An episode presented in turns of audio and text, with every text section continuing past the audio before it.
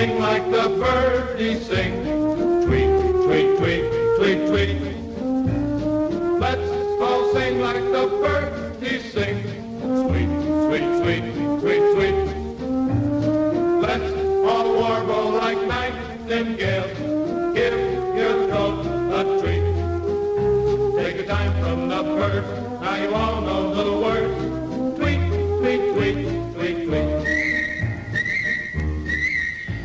Hello again out there in uh, Birdland. It's Anson Tebbetts along with.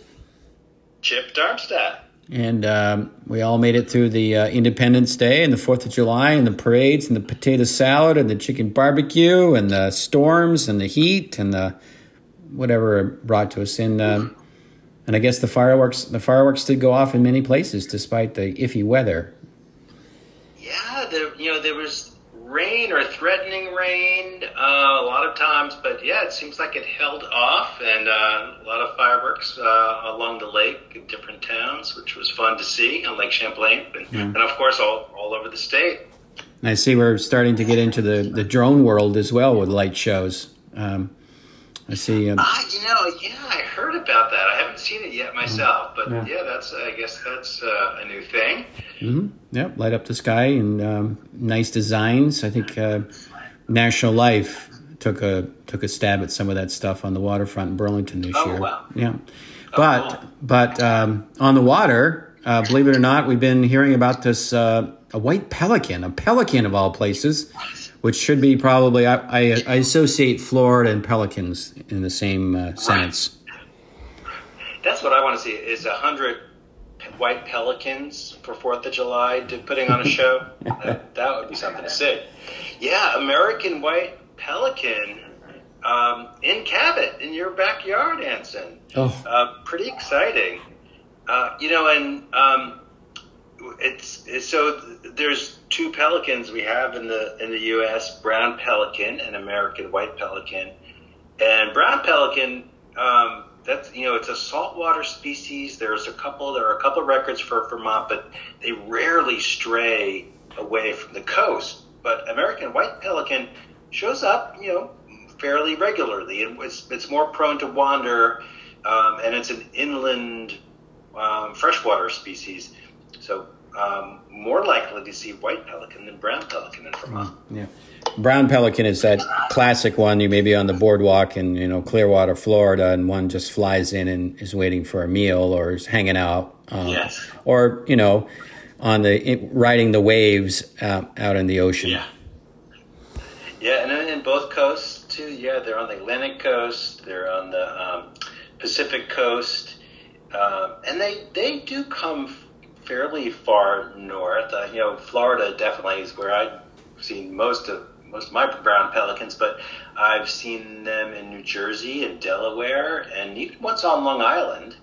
Um, and I, I think once in a while one will show up on Cape Cod too. But the white pelican has been. Um, I don't know. We haven't had any recent sightings, but it was around a week or ten days ago, right? Yeah, I think the last sighting was maybe a week ago now on Bliss Pond in Cabot. Uh, I think it was seen, it was first discovered somewhere else, and I, I don't know who found it originally, but it must have been quite a shock to see this huge white bird, enormous orangey beak with that you know similar pouch to a brown pelican.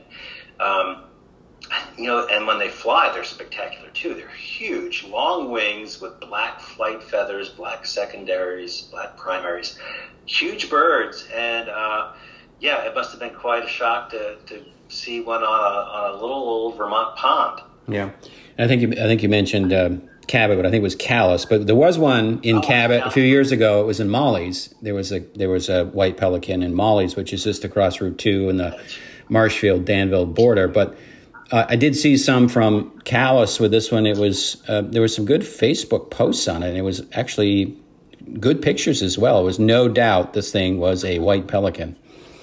Yeah, yeah. Oh, so yeah, Calais. Sorry about that, Calais. I gave credit to Cabot, but Next door, you're, you're Yes, uh, next door, right next door. boycott, boycott. yeah, it's very close. And the one you mentioned in Molly Falls, um, that was just I think that was just two years ago in 2021. Uh, you know, it was one or two, three years ago at the most. So who knows? It, you know, it could be the same bird. Um, these birds live a long time, and once they establish a migration route or you know a flight path, they tend to stick to it. So it wouldn't surprise me if this was the same bird. Um, we'll never know, of course, so I can say that. Um, but and I remember that that bird on Molly Falls was pretty much a one day wonder, and this Calais bird I think maybe maybe was just seen a cup for a couple of days before that bird disappeared as well. Mm, yeah.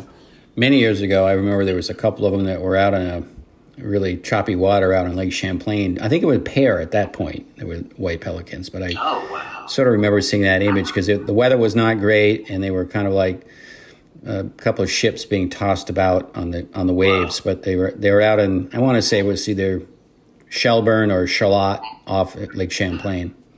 Okay, yeah, maybe Shelburne Bay. I, yeah, I think I did see that a while ago, maybe early 2000s. I don't know. There was one, an, another one. I can think of two more interesting records. One up in Swanton, um, uh, I think in 2019, um, and that bird actually was uh, in northern Lake Champlain for I think a couple of weeks, showing up in multiple locations. I, I finally tracked it down when it was in Missisquoi and at um, Swanton.